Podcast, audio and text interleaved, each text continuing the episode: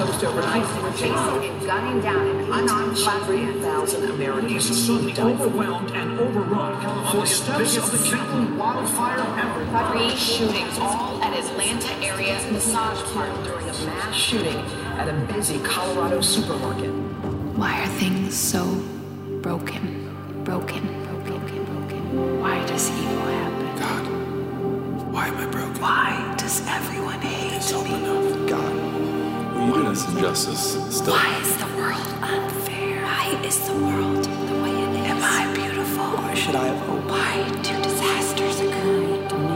Why is the world why people seem to be Why does it messed up? What can I do about brokenness? This isn't how things are supposed to be.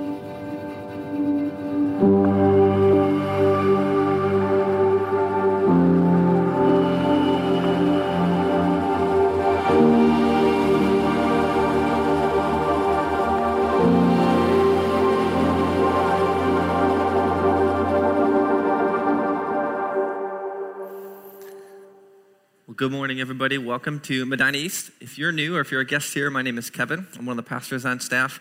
Uh, thanks for coming out. Thanks for joining us this morning. want to give a special welcome to those of you who maybe came here uh, for our Easter services last weekend for the first time, and maybe you took on Pastor Tony's challenge to uh, just to come back and to join us for the next service. So thanks for coming back. Thanks for joining us uh, here. Also, want to say welcome to those of you watching online, wherever it is you're watching from. Again, um, if you're if you want to just uh, check in with us, there should be a number on the screen where you can you can text in to one of our pastors and just say hello or ask any questions you might have. So. Um, so as we get started this morning, uh, I want to start by telling you guys a quick story. And so uh, back when I was in seminary, I was doing college ministry, and we were um, finishing up a retreat with our small group leaders. And so we every um, every year before the start of the school year, we'd take them on this this uh, leaders weekend retreat. And that year, for whatever reason, we took them to, to Kalahari Resort. And so we were out at Kalahari Resort, and at, at the end of that retreat, we were about to drive back to Akron, and we were heading back to an event called Roof Fest which was this like just huge freshman outreach event. And so we were finishing up this retreat, we were getting ready to head back. All of our student leaders, they were kind of already out by the vans getting ready to leave. And I was, I was inside, like finishing up some final detail, probably checking us out. And I was heading back towards the vans. And as I was heading back, somehow, as I was jogging out, I managed to trip and roll my ankle. And I don't know if you guys have ever had a moment like this, but it was one of those moments where I looked about as unathletic as humanly possible. And so uh, the parking lot that I tripped in, it was like, it was immaculately flat. They had literally just repaved it the week before. So this thing is like pristine. And somehow in the middle of like just nothingness, I managed to trip. And so um, it, it was one of those moments again where I was, I was uncoordinated enough to trip over nothing, but yet I was coordinated enough to not actually fall. And so as I'm like jogging, I do one of these like things like this, and all of the small group leaders, they're all there, they're all staring at me, and they're loving this, right? They are laughing, they're having a good time, they're letting me hear about it. And it obviously it hurt really bad, but in the moment, everyone's looking at me and they're laughing, and so I'm just like, you just gotta laugh this off. So I'm just kind of like, inside I'm like, this hurts, and outside I'm like, ah, get in the vans, right? And I just tell everyone, get in the vans, and I jump in the van and we start driving back towards Akron. And so, so we start driving back, and so I'm sitting in this van for about an hour and a half. And by the time we get back to Akron, my foot is really stiff now, right? It has stiffened up. It is starting to hurt pretty good. But remember, we go back, we're heading straight to this event. And so I get back, I'm like, man, I, don't, I don't have time to think about my ankle. Like, you just got to suck it up. You just, like, we got to go for this thing, right? So, so we get back, and I just, I go to Roof Fest, and I, we're at this event for like four or five hours. And I am walking around, and I'm pushing carts and carrying boxes and doing all the things we need to do for this event. And all throughout the event, I just keep thinking to myself, man, my ankle really hurts, right? But you're trying not to, like, you're meeting people, you're like, hi, right? Like, and you're trying to, like, just be friendly and, and keep pushing through. And so eventually the event ends, and we get everything put away back at the church, and I get back to my house, and I sit down on the couch, and I go, okay, let, us see, uh, see what your ankle looks like. And so I sit down to take off my shoe to see, and I, I, what I expect to find is a really swollen ankle, right? I've, I've rolled my ankle before. I'm like, okay, it's going to be swollen. It's just just the way it is. You'll be, you'll be fine in a couple weeks. And I take off my shoe and I, I realize my ankle's not actually that swollen. But on the top of my foot is this little lump that looks like you cut a golf ball in half and just stuck it on the top of my foot. And I thought, that's not a good sign. And so, uh, so I ice it off and on and kind of sleep with it elevated because it was about eight, seven or eight o'clock at night at that point. And the next morning I wake up and that thing hurts even more than it did the day before. And so eventually I give in and I decide I'm going to drive myself to the hospital. And sure enough, somehow in the middle of that perfectly flat parking lot in Sandusky, I didn't just roll my ankle, I managed to actually break my foot. And then Probably because of my own stupidity, I decided to walk on said foot for four or five hours, which my doctor was not exactly happy about when I mentioned that to him. Now, normally, normally when you or I, when we experience pain, pain is not a good thing, right? 99% of the time, pain is not something we want to feel or experience. It's something we try to avoid at all costs. But even though we don't like pain, I think pain does still serve a purpose. And one of those purposes is to alert us to the fact that something is wrong, that something is off, that something might be broken. Right? If my body did not send pain signals from my foot all the way up to my brain, I would have never known my foot was broken. I would have kept going, kept on walking on it, kept on using it, not because I was stupid, but because I just I would not have known that my foot was broken. And so while I don't enjoy pain, I'm really glad my foot continued to scream at me that day so that I knew, hey, you need to go do something about this. You need to get this thing checked out. Pain is a reminder to us that things are broken, that they are not the way they are supposed to be. Now, the reality is, we live in a world that is full of pain everywhere that you look. Right? If you get out your phone and just do a quick scroll of your news feed, you will find that reality everywhere. It is sometimes it is overwhelming. You will see natural disasters and diseases. You will see bombings and shootings. You will see that there are people who are treated less because of their color of their skin. There will be people who abuse the positions of powers that they have. There are shattered marriages, damaged relationships, families that are estranged from each other.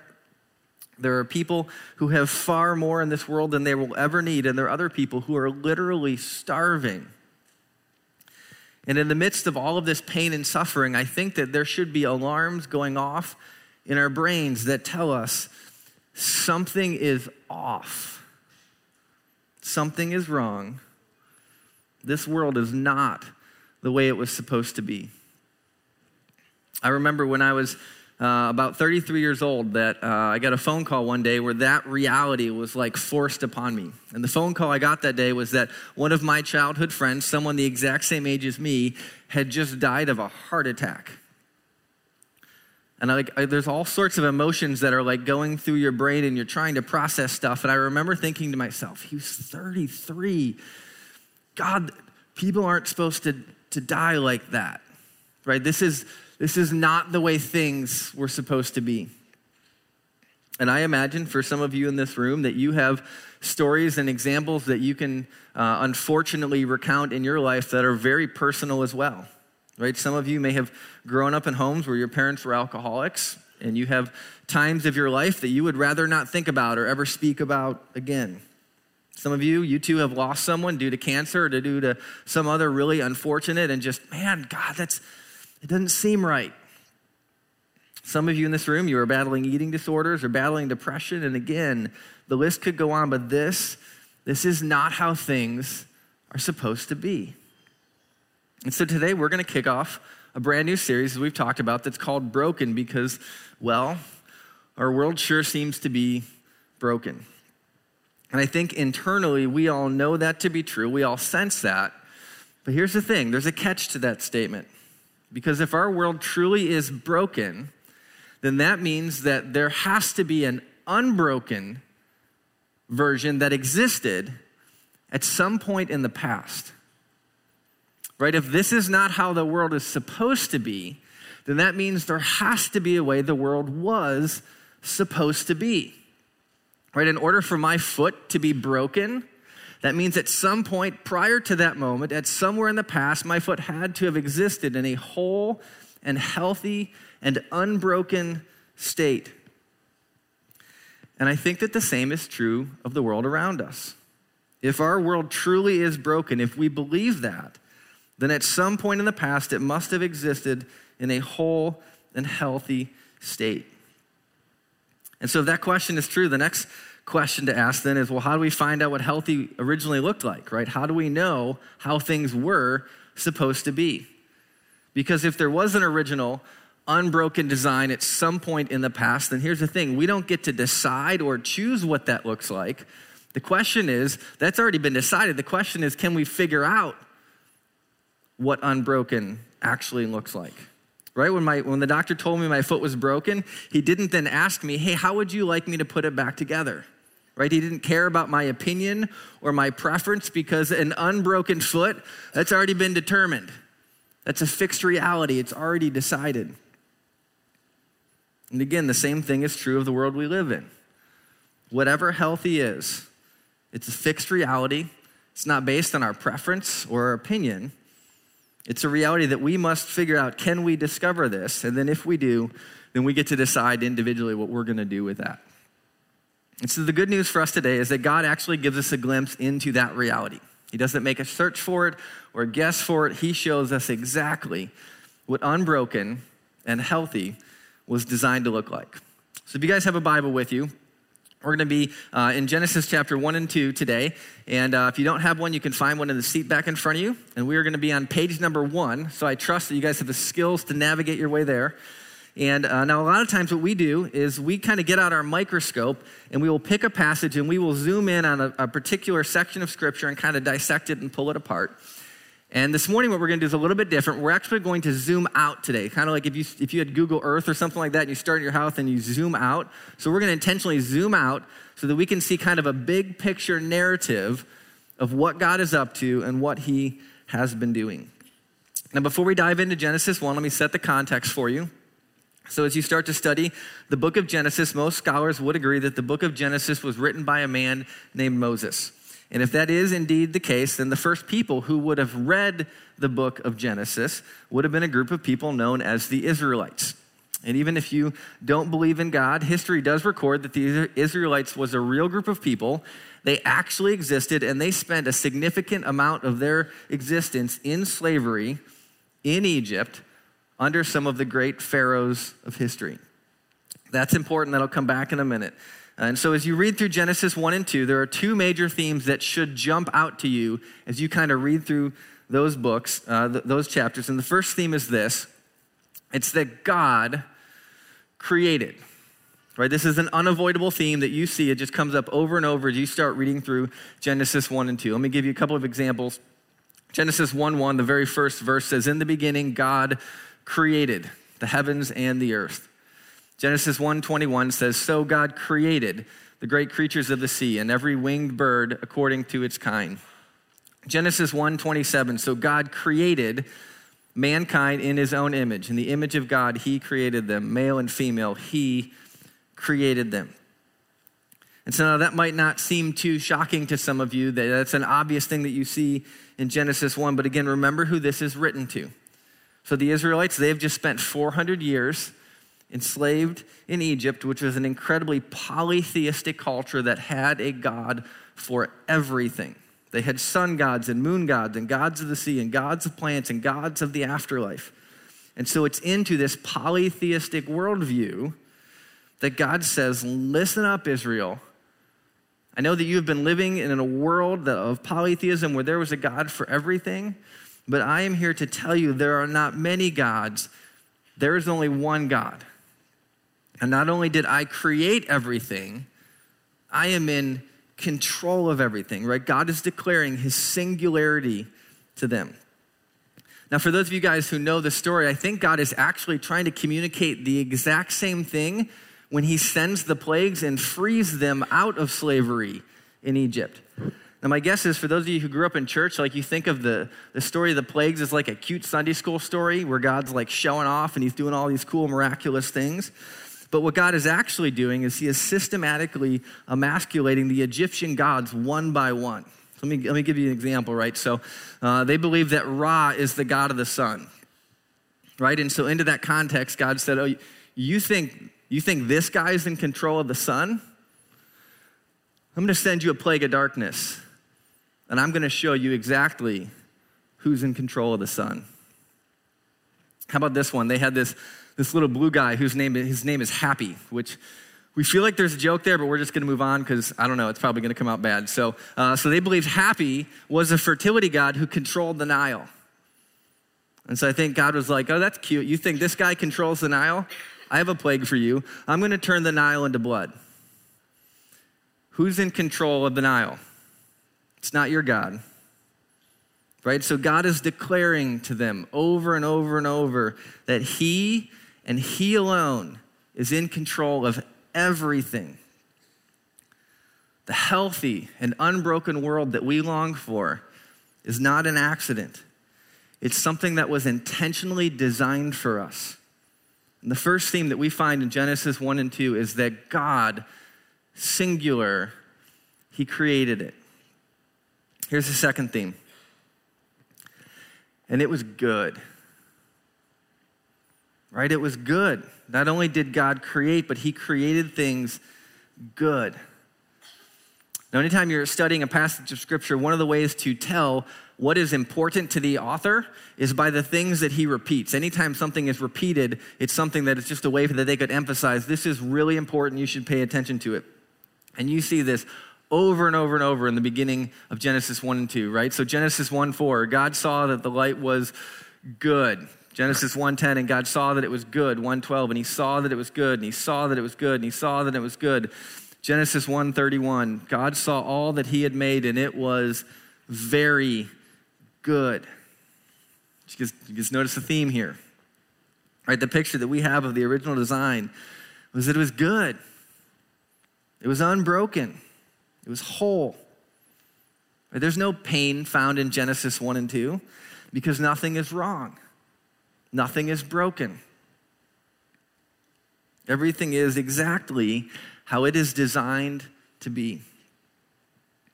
Now, obviously, as we talked about earlier, the problem is that's, that's not the world that we live in. Right? The world we live in is filled with pain and brokenness everywhere we look. And so the question becomes well, okay, well, what, what went wrong? And the answer that the Bible gives us is that well, we did. We went wrong. Right? And so as you move into Genesis chapter 3, we find that mankind chooses to deviate and to walk away from God's original good design and that we decided, then that we decided to try and do things our own way. Instead of trusting his design, we decided that we were going to come up with our own. And when we did that, it set off a chain of events that far exceeded anything that I think we could have ever imagined. And so, what I want to do now is I'm going to read us through part of that event in Genesis chapter 3. And here's the danger of doing that. If you've grown up in church, you have probably read this account literally a hundred times.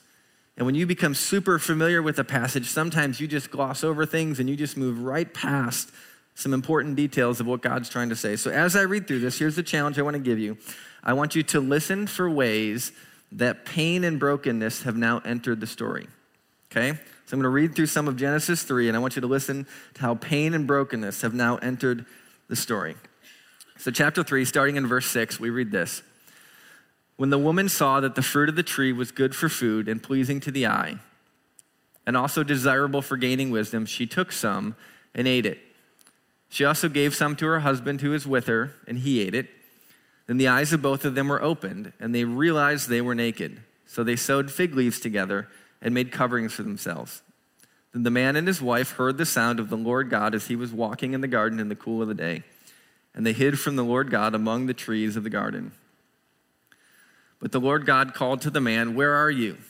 He answered, I heard you in the garden, and I was afraid because I was naked, so I hid. And he said, Who told you that you were naked? Have you eaten from the tree that I commanded you not to eat from? The man said, The woman you put here with me, she gave me some fruit from the tree, and I ate it. Then the Lord God said to the woman, What is this you have done? The woman said, The serpent deceived me, and I ate.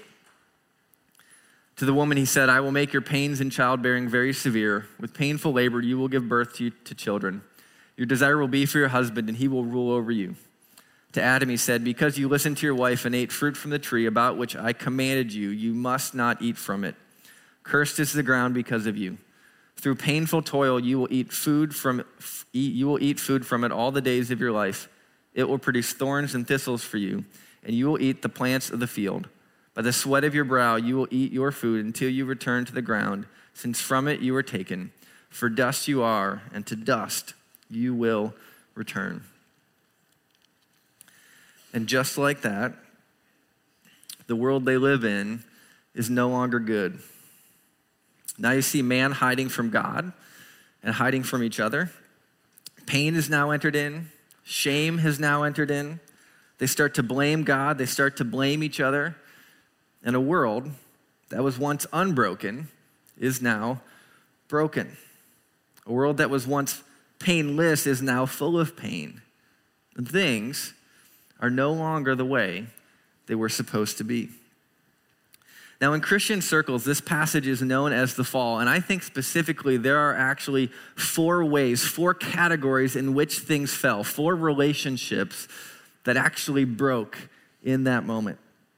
The first of those relationships is this it's the relationship between God and man. This is the one that you guys will probably be most familiar with. But in Genesis 2, the picture of God and man, God and humans, is that they have an unhindered relationship right? There is nothing that exists, no tension that stands between God and man. Everything is good. But post the fall, that relationship, it's now broken. If you look back at verse 8, when the man and the woman hear God walking in the garden, what do they do? They hide. When they used to run towards God, now they find themselves running away from God, right? Something is clearly wrong now.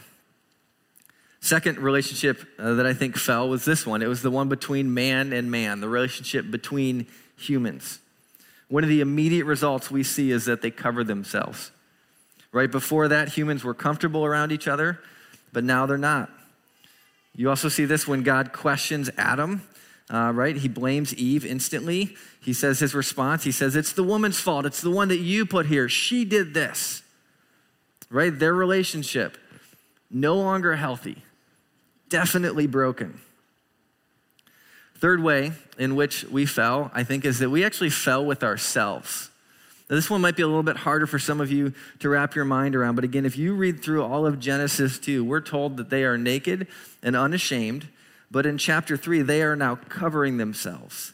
Shame has now entered in, guilt has now entered in.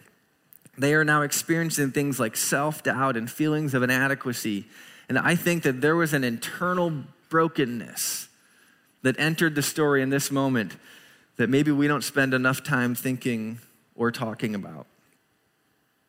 And lastly, now I think there is even tension that exists between man and creation. Cursed is the ground because of you. Thorns and thistles it will produce for you. We are told that the impact of the fall is so extensive that it even causes brokenness between us and the physical world in which we live. Now, if you're here today and maybe you're, you're not a believer, maybe you're someone who took on Tony's challenge and you just decided to come back for the next series and you're just, you're just kind of exploring who God is, right? But regardless of where you are, I think you have to admit that these four things sure make a lot of sense of the world we live in. Right? These four things, if they truly are broken, if they are not the way things are supposed to be, then that should accurately describe a painful, a pain-filled world in which we live. And I think if any of us, if we were just to step back and take an honest assessment of things, man, I think it doesn't take long to realize just how accurate Genesis 3 has proven to be. And at the same time, I think we can also see that Genesis 1 and 2 are still true as well right? That even though the world is broken, that when we look at the world around us, we can still see the goodness and the beauty of the world that God created for us. Right? I think creation still points to a good and loving God. Now, we're going to spend a whole lot more time fleshing each of these things out in more detail in the rest of the series, right? That's where we're headed with the rest of this. But for today, let me start by giving you guys four reasons why I think understanding this and kind of being able to zoom out and see the bigger picture of God's narrative, why understanding this is so important. I got four reasons for you guys this morning. Here's the first one. The first one is because I think this helps us make sense of our world.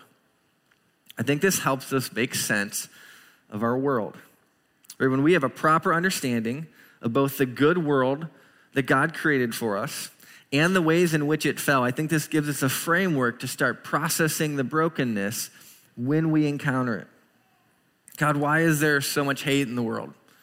Why is there a war? God, why did my parents divorce? God, why did I get cancer? Right? Our list of questions can go on and on. And let's be honest, there are no easy answers to any of those questions. Those are hard questions, those are deep questions.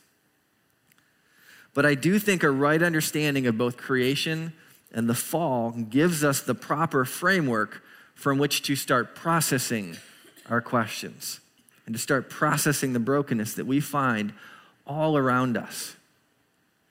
I also think this gives us a framework to start processing the brokenness that we find inside of us. Right? God, why am I so insecure? God, why do I get angry so easily? God, why do I feel so alone?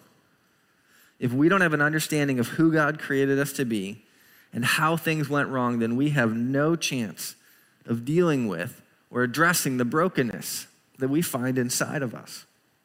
And again, I think a proper understanding of both creation and the fall, I think it helps us make sense of our world and it gives us the framework from which we can start to move forward. Here's another reason uh, I think it's so important. I think it's because I think this helps us make sense of God. I think this framework helps us make sense of God. I know for me personally, the moment when I, I finally started to be able to zoom out and see a little bit of the bigger picture of what God was doing, there were so many other things about God that started to click and started to fall into place for me. Let me give you guys just a couple of examples. And so, you know, all of those laws and rules in the Old Testament, right? There's like 600 some of them. Did you know that every single one of those, every law, every rule, they all point us back to how we were originally designed and created to live. That every single law in the Old Testament points to how we were supposed to live in relationship to one of those four relationships that I just talked about that fell. They all point us back to a good and healthy design. And when you rightly understand this, you start to realize that God is not trying to restrict us with his laws, and he's not trying to catch us with his laws. He's actually trying to help us and to free us with his laws. Right? God is giving us, and he gave his people a blueprint for healthy. Healthy what? Healthy everything. One of my favorite authors is a guy by the name of A.W. Tozer, and he wrote uh, one of his books he wrote is called uh, Knowledge of the Holy. And in that book, he said it like this He said, God is holy, and he has made his holiness the moral condition necessary to the health of his universe. Let me read that one more time. God is holy, and he has made his holiness the moral condition necessary to the health of his universe. Right from the very beginning, God has given his people instructions for how to live, and those instructions, they point us back to his good and perfect, unbroken design. I think this also helps us start to make thing, make sense of things like this, like God's wrath, right? Like these major, huge topics that just sometimes we, we get a little overwhelmed with and try and figuring out how do, how do I reconcile this. A.W. Tozer, in that same book, he goes on to say this. He says, Every wrathful judgment in the history of the world has been a holy act of preservation the holiness of God, the wrath of God, and the health of creation are inseparably united. You see, we tend to see God's wrath in opposition to his love. Like, how can these two things fit together? But I think what Tozer rightly pieces together is that, in fact, God's wrath is actually an act of love. It shows that God is forcefully against the things that are unhealthy and that threaten to hurt the creation that He desperately loves. I think one of the reasons all of this is so important is because this stuff helps us. It helps us make sense of God. A third reason I think this is so important is because I think this reveals our need for Jesus. Right? This reveals our need for Jesus. The Bible teaches us that the more aware we become of our own sin and the more we understand our own brokenness, the more dependent on and appreciative of Jesus we should and will become. Right? Because before you can truly understand and appreciate a Savior, you need to understand why you need saving in the first place. And when you start to truly understand the depth of your own sin, you quickly realize that no quick, there is no quick fix and there is no self help program that will do. Only Jesus can save us from that. And this is precisely why he came, right? We just spent the last couple months working our way through the book of Luke, which tells us that Jesus came to seek and save the lost.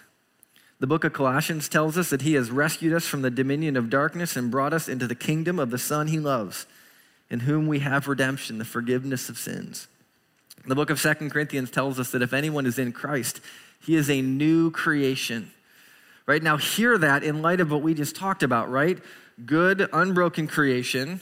We find ourselves in a broken world, and Jesus offers to make us a new creation. Right? Hear what he is saying to us. Now, we're going to spend an entire teaching on this next week, but the starting place to addressing the brokenness of our world, it has to start by first allowing Jesus to address the brokenness in us. Which leads us to number four. God calls us to join him in his mission. He calls us to join him in his mission. Now, for those of us in the room who are followers of Jesus, I think one of the challenges for us is that we cannot stop at number three. We absolutely we cannot stop there. We have to move forward and step into number four. Because while Jesus is the only solution to the brokenness in our world, as his image bearers, he often chooses us as the means through which he's going to do that. This is why the Bible calls us the body of Christ. This is why the Apostle Paul goes even as far as calling us co laborers with Christ. And again, we're going to flesh this out in a lot more detail in the weeks to come, but all throughout the Bible, God is calling his people to join him in this mission to bring hope and healing to a lost and broken world. And there is an ultimate sense where God will fully and finally do that one day in something the Bible refers to as new creation. In Revelation 21, we actually get a glimpse into that reality. It says this It says, One day he will wipe every tear from their eyes.